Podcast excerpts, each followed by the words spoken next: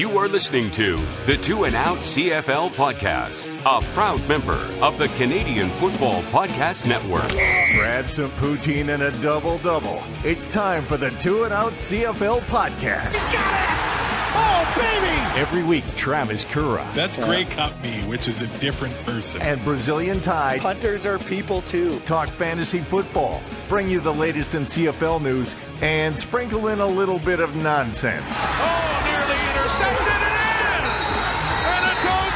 Ready, set, hunt! And we have a special guest on uh, Two and Out this week. It is Bruno Branco. We know him on social media as Pro Stats Canada. He's stepping out from behind the handle today. I guess now he's also an author. So, Bruno, thanks for being here on the show. Thanks for having me. Appreciate it. Now, we're going to get to the book right away here, but first, I just want to ask you about your relationship with football and Canadian football in general. Where did it all begin for you? So it's interesting because uh, I'm a first generation Canadian. My uh, parents are Portuguese, uh, and I wasn't raised with North American football at all. Mm. we were European soccer fans. I, I, remain a European soccer fan to this day. Uh, my dad still calls North American football the melon game to this day because of the oblong shape of the ball. Uh, yeah, we don't understand anything about North American football where, where my family's from, but it's something that uh, you know, I probably discovered in my mid 20s in college. Uh, and ironically, I came to the CFL game via the NFL. So, you know, it sort of began by, you know, I would go to the gym, get some workouts in, and there was always NFL highlights on TV. I started following along a little bit, really got into the game, really started appreciating the intricacies of it, how you have so many different types of players, you know, you need specific sizes for specific positions, just such an intricate game. And I found it beautiful. Uh, and at some point, this is probably, I don't know, 2007 ish. I thought, you know what? There's a, we have a league up here. Like I had heard of the Argos. I knew of the CFL. I just, I had never watched it. So I started watching it and I fell in love with the CFL game. It's, it's just, I found it beautiful. So many things about the NFL game that I found a little bit frustrating that I found the CFL game fixed to me. You know, like the, like the touchback, like the, the NFL kickoff is probably the most anticlimactic way to start a game right? Yeah. You, you, I don't feel like returning this one. I'm just going to take a knee in the end zone. You're going to give me 25 yards for free, and we'll start again, right? Uh, I don't know. These are the things that the CFL does right really well, and and that sort of attracted me to it, and I just fell in love with the rest of it uh, over time. So, from your background, appreciating, I, I guess, European football, was that kicking game in the CFL probably hooked you even more, right? Because there was there still yeah. is that kicking element today that is celebrated in Canadian football. Yeah, the the kicking element is actually an important part of Canadian football, yeah. and that's something that I I really appreciate. And how special teams is a legitimate third of the game, right? It's not like an afterthought like it is in the NFL. So, uh, coming from Portuguese background, we love kicking balls, so yeah, uh, it, it's a it's a win win for us now on social media with Pro Stats Canada. And now I'll be honest, uh, some of this stuff kind of flies over my head, but you, you analyze the game a little bit with production ratings, right? And you've been releasing those stats for uh, a few seasons now. How did you get so deep into the game and analyzing it that way? So it's funny because I don't have a statistical background, right? Uh, my my um, profession, I'm a police officer. So by nature, I investigate things, I follow right. evidence and see where it leads. Uh, and I just started sort of, uh, I sort of created this little, basically I call it a comparative performance evaluation algorithm, just a complicated set of words to mean a, a series of calculations that I do that sums up a player's production into one single number, right? I was sort of trying to, at the time, be the PFF of the CFL. Mm-hmm. They weren't involved with the CFL at the time, and I I uh, really appreciate sort of a little bit more of an in-depth analysis of the game that they do. And I thought it would be cool for CFL fans to have something like that as well. And and I, I just got started with that and sort of been building off of it ever since. And it basically, I'm rating their statistical production. So unlike PFF, that's basically doing, uh, you know, um, plays over expected or whatnot. They do a different type of evaluation. I'm just rating their statistical output because at the end of the day, a player is making 12 tackles a game. That's a heck of an output, any way you slice it, right? Yeah. Now, the book, Bush League, if they were good enough, they'd be in the NFL, which when I see that title, and I think anybody listening to the show, we're probably preaching to the choir a little bit. I mean, we know that uh, we're fans of the CFL, we're diehards, we're listening to podcasts and consuming all that content. And I, I think your story is interesting in the way I think a lot of Canadians maybe maybe they. St- discover the CFL, they go to their first pro football game in a CFL stadium, and then maybe they see the NFL on TV. But you kind of went the opposite way. And uh, so you had an appreciation, I think, for the athletes. No matter what game they were playing, American or Canadian, at one what point did you decide you had to put this in a book to to sort of prove how good uh, Canadian Football League players actually are? So I'm Torontonian born and raised, as you can see, repping yeah. the hometown team here. Uh, and in this area of the country, unlike other areas of the country who do respect the CFL and do appreciate it for, for its quality, there's this sentiment here, and it ultimately became the subtitle of my book that, oh, if they were good enough, they'd be in the NFL. So a lot of NFL snobs in this area, whether I like to say it or not, that's the truth, right? Uh, and no matter how many conversations I had with people, they would always resort to this, what I ultimately dubbed the haters mantra, right? If they were good enough, they'd be in the NFL. That sort of ends the argument. There's no debate. If they were good enough to be there, that's that. They must suck because they're here. Uh, and it bothered me because, like, I'll give you a quick example. When I started my career as a police officer, one of the guys that came in with me was a former CFLer. Now, I'll keep his name out of it, uh, but – this guy uh, during his playing career was a backup DB, basically all the teams he played at, ma- mainly specials. This guy was chiseled out of marble. I had never seen such a specimen in my life. And I, while this dude is towering over me, and I'm like, you are a backup in the CFL? Like, oh, good lord. Like, that's an athlete and a half that's not being used on a team. I'm like, what do they got down there? Like, what kind of athletes are playing the CFL? And that sort of really, really opened my eyes to to the caliber of athletes we actually do have playing here.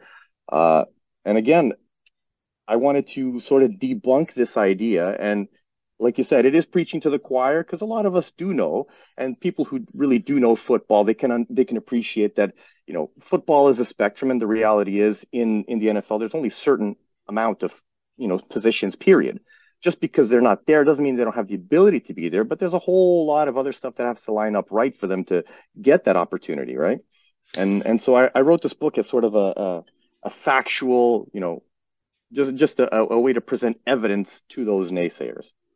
Yeah, and I think that's the fascinating thing is that you're backing it up with some really some measurables, right? Uh, from from the ground up, just to show how good these players actually are. You kind of spoke about it a little bit, but what are some myths about CFL players that just drive you crazy? Well, that you know, a, a good U.S. high school team could beat a CFL uh, team, right? You know, uh, the any team in the NCAA, SEC team, oh, Alabama would dominate the CFL type of thing. That, that's that's horse crap. Pardon the expression. Like it's just not true. You're talking about grown men professional grown men against, albeit highly talented, children. They're kids, right? They're mm-hmm. just not. They're just not there yet. Uh, so aside from you know the that that that mentality that that that the general population has, I think a lot of that is brought on by just how powerful the NFL is as a brand, right? Because the, their level of production is is fantastic, right? Unmatched, they make all their players. Yeah appear to be larger than life. The reality is there's no league, sports league on planet Earth in any sport that comes close to the revenue of the NFL. It's it's the world's behemoth. So to compare it from a production standpoint or anything like that or a financial standpoint, you're going to say, well, I believe the gap is as big as their financial gap, and that's just not true. Uh, so again, that's that's where I started with all this, and even more important than all the the data, which I do believe backs up uh, a lot of it, is is is the statements. There's a lot of quotes in the in the book that I've collected over the years from players, coaches, GMs, people that have actually been involved in both leagues, and what they actually have to say about it. You know, I had the opportunity to briefly chat with uh, Diontae Spencer, Delvin Breaux, mm. and guys that have been there and done that when they say something, I'm going to listen, right? I never played it down in my life. But these guys that have been there and done that in both leagues can actually say, you know what, based on our experience, this is what we believe. And I've included a lot of that in, in the book as well. Yeah, I think the players know. I, I think the uh, front offices know uh, throughout football, but getting through to fans or everyday people. It almost sometimes feels like a fool's errand. And, and I appreciate that you put the work in and, and made a book out of it because sometimes. Uh, CFL fans, I think we have a bit of a complex where we feel like we need to defend the league and defend yeah. the game. And it, it it becomes exhausting sometimes and sometimes it's just ah well let people think what they think. But at the same time we want to get through to them because we want to grow the game. We want people to respect the uh, the CFL here. And when you talk to guys like Spencer and Breaux those are some great examples. And if I remember correctly Delvin Breaux had uh, some misdiagnosed injury issues that took him out of the NFL, and he probably yep. would have stuck there if they would have figured that out properly. So there's a lot more that goes into a player making it in the NFL than just talent. Can you talk about oh, that yeah. a little bit? Absolutely. So I address this in the book as well, and there's numerous examples of, of situations that uh, will cause a player to stick or not stick. Like uh, one of my profile players, Andrew Hawkins, I'm quoting him as saying, you know, there's a thin line between starting in the NFL and working in a factory. One bad decision and I'm on the wrong end of it, right? Those are not my words. That's Hawkins' words. This is a guy that played in the CFL, had quite a lengthy and successful NFL career as well. Uh, and in the book, I examine factors like, for example, people don't think about it, but but nerves, for example. An athlete is superhuman in many aspects, but they're still subject to the same human tendencies as anybody else. Mm-hmm. Sometimes when their number is called and the lights are on as bright as they are down there, they just freeze or they don't play up to their potential. And in, in the NFL, you got to bring it right the heck now. There's no, you know, there's no leeway there. If you're not a first or second round draft pick, you're not getting another chance. If you don't impress immediately on your first, that's the end of it, probably your last. You know, there's a sunk cost fallacy, which I go into in a bit of detail as well, in in the sense of a player is drafted by a team, that team has invested some significant capital in them already, right? They've already got they've got some guaranteed money in their contract. A player might come along, perhaps from the CFL, that shows potential, perhaps playing at a very comparable level to that player. If they have to choose between the two, we know who they're going to choose, the one who they invested in already, right? They're going to have to get a return on that investment. And that's something that a lot of times people don't really consider, but plays a pretty significant role, uh, echoed by the, you know, some statements from players in the book as well, uh, about that. Injuries, you'll have a player uh, like take uh, John Metchie, who you know drafted to, to the Texans. His first season was completely out from from an injury, and now he's sort of coming back. But like heaven forbid he suffers an injury now that's going to sideline him for the whole second season. He's been in the NFL three years. He's going to have no tape to show for it. Right at some point, somebody's going to lose faith, maybe cut him. Does that mean he couldn't play? It just meant it meant he ran into some pretty significant injury trouble. Uh, you know, trouble with the law. Uh, casualty of the numbers game, right? You got 53 men you got to keep on that roster. And sometimes you got to make some real hard decisions to say, well, I, I'd like to keep you, but we really need this elsewhere. So unfortunately, you can't stay. It, it, it really, it's, it's, it's as simple as that. Uh, and, and also small school bias, which, mm. you know, it is a real thing that if you have two players that ultimately are playing comparably, you're going to have one player that played at Bama and the other player that played in some FCS level school. They're probably going to say, you know, you know, tit for tat. I'm going to choose the, the, the Bama guy instead of the you know the FCS level school guy who pot- potentially could have had a much higher potential, but at the end of the day is never going to get the chance to show it, right? So there's so many things involved, so many things that have to line up correctly for a player to actually get a uh, an opportunity to show what he can do it's not as simple as all that. Yeah, any big sports league, whether it's Major League Baseball, the National Hockey League, it takes a lot for a player to to make it. And I would say players probably progress in their uh, career at different paces. Like a, player might hit his prime and his peak at 26 or 27 years old. Well, that's four years removed from university. And a lot of times the NFL's not patient enough to wait that four years, right? Yeah. So the, the, uh, an aspect that has been sort of, you know, we don't really think about, but the NFL is not paid to develop players, right? Yeah. Coaches are not paid to develop players. They're paid to win games right now. So if you don't come in ready to win right now, they'll move on to the next one because somebody else will be ready right now. Maybe that player need a little bit more time. I mean, in the book, I quote Bucky Brooks, who says that in, in reality, it takes about three years to figure out if a guy can play or not at the mm. NFL level. Now, like you said, most guys are not getting three years to get to figure that out. First and second round picks perhaps will. If you're a fourth, fifth, sixth, or undrafted free agent, you're not getting anywhere near that. So unless you bring it immediately and are able to, you know, draw the coach's eye away from the incumbents, uh, players with previous NFL experience already under their belts, or draft picks that they already invested so much money and time in, your your your chances of making the league are very very slim, and it has nothing to do with your talent or lack thereof. It's just the the whole set of circumstances that are essentially conspiring against you at that point. I know you go in depth in the book about this, but how? What are the metrics you use to compare players on both sides of the border to prove how good the Canadian football athletes actually are? So the concept is relatively simple. It's let's analyze. I figure let's analyze how because you don't have interleague play. Neither will we ever have interleague play. So we we won't never we will never be able to know how they fare head to head. But let's take how a player performed in the CFL what level they played at.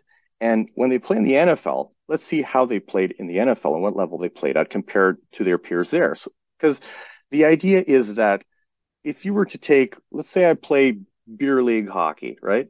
And I'm darn good in my beer league and I'm scoring three goals a game. But if you take me and put me in the AHL, my production is inevitably going to decline because I'm not as good as those guys. I really, I'm going to look out of place. So it's sort of using that same idea that if you take a CFL player that was an all star, you put him in the NFL and he has the same amount of opportunities to play, what does that look like, right? Is there a decline? And if so, how big is that decline?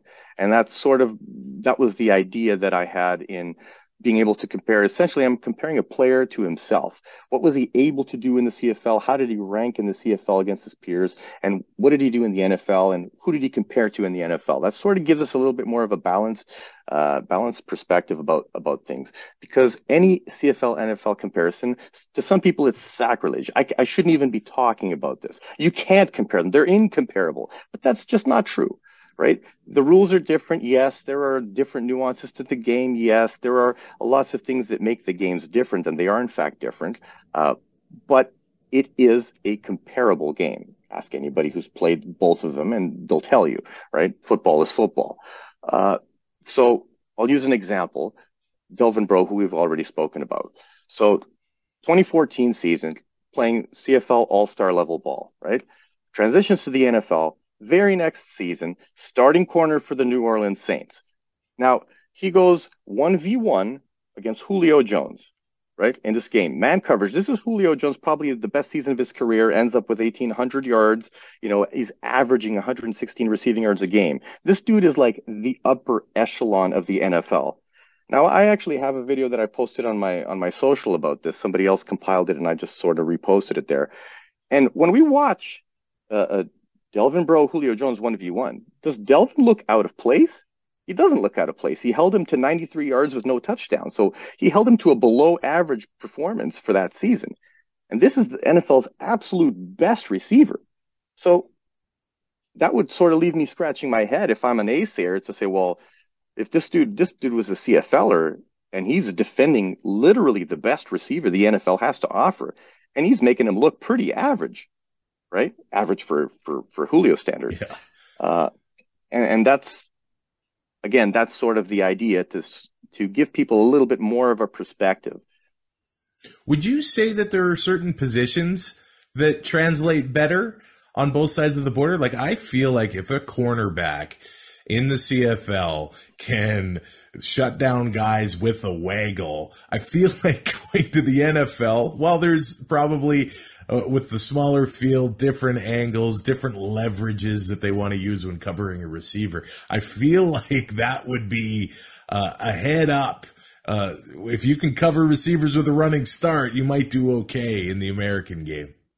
Oh, absolutely. Uh, and not only that, but even something from the perspective of the player sizes.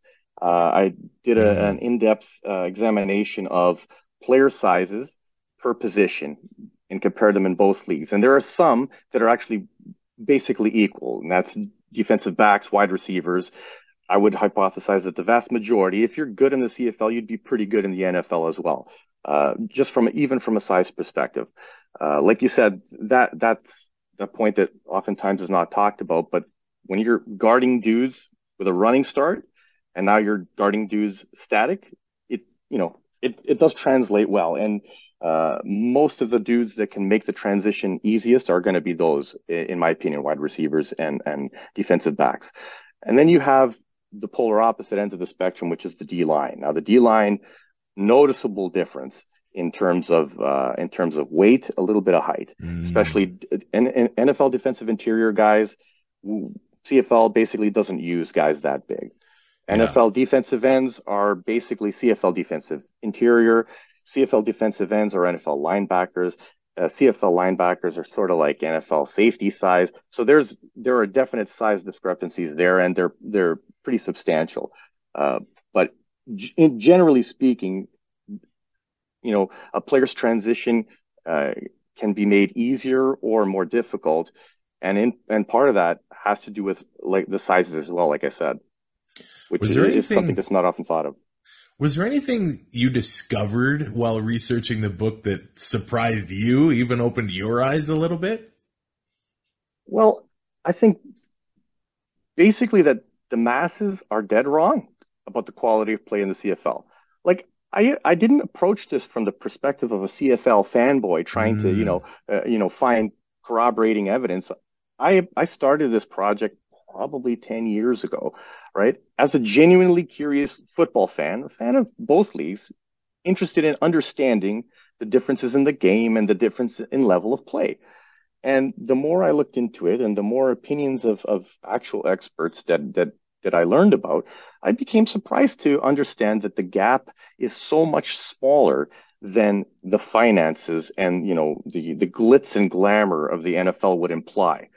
And I think that's what really did surprise me was, in fact, how high the level of play in the CFL really is. Now, this is a big question, and uh, you may not have the answer. I don't know if anybody has the answer. But how do we get through to the naysayers in Toronto or anywhere else in uh, in Canada? That seems like maybe the tallest task of it of them all. So uh, it's funny because I've had this uh, conversation with Micah Awe and, uh, you know, he agrees. I agree with him that, you know, it's, it's basically just knowledge. We just have to keep mm. uh, providing knowledge. And that's what I intended to do with this book was to say, look, this is the truth. These are the facts. Whether you want to hate the CFL or not, that's entirely up to you. You don't have to like it. That's fine. But you can't say that there's no talent here because there is. And I've proven, right? It's, it's proven objectively proven. Nobody's ever done anything like this before. So I thought, I, I, I thought, you know what? I, I might be the first. Maybe I'm a crackpot. I don't know, but I'm going to put it out there and you can continue to hate, but you're not going to be able to say there's no talent because I've just proven that there is, right? It's just, it, we just got to keep the knowledge ball rolling. That's all. Bush League. If they were good enough, they'd be in the NFL. Bruno, thanks so much for joining us. Uh, where can we buy the book? Is it anywhere? Is it certain spots online or whereabouts? It, it's on Amazon. If you search Bush League on Amazon, you'll find it. Hey, all about that uh, prime delivery, right? Absolutely, yeah. I also have the links on my uh, on my socials on uh, PSC's channels on Instagram and Twitter. Uh, so anybody uh, follows me can go there and check it out as well through the links there. Awesome. Thanks for stepping out uh, from behind the curtain and talking about this book and giving us that great insight you've been working on for a decade or more. Thanks for coming on the show, Bruno. Thanks so much for having me. I appreciate it. Thanks for listening. Find more great shows like this at CF Pod Network on Twitter.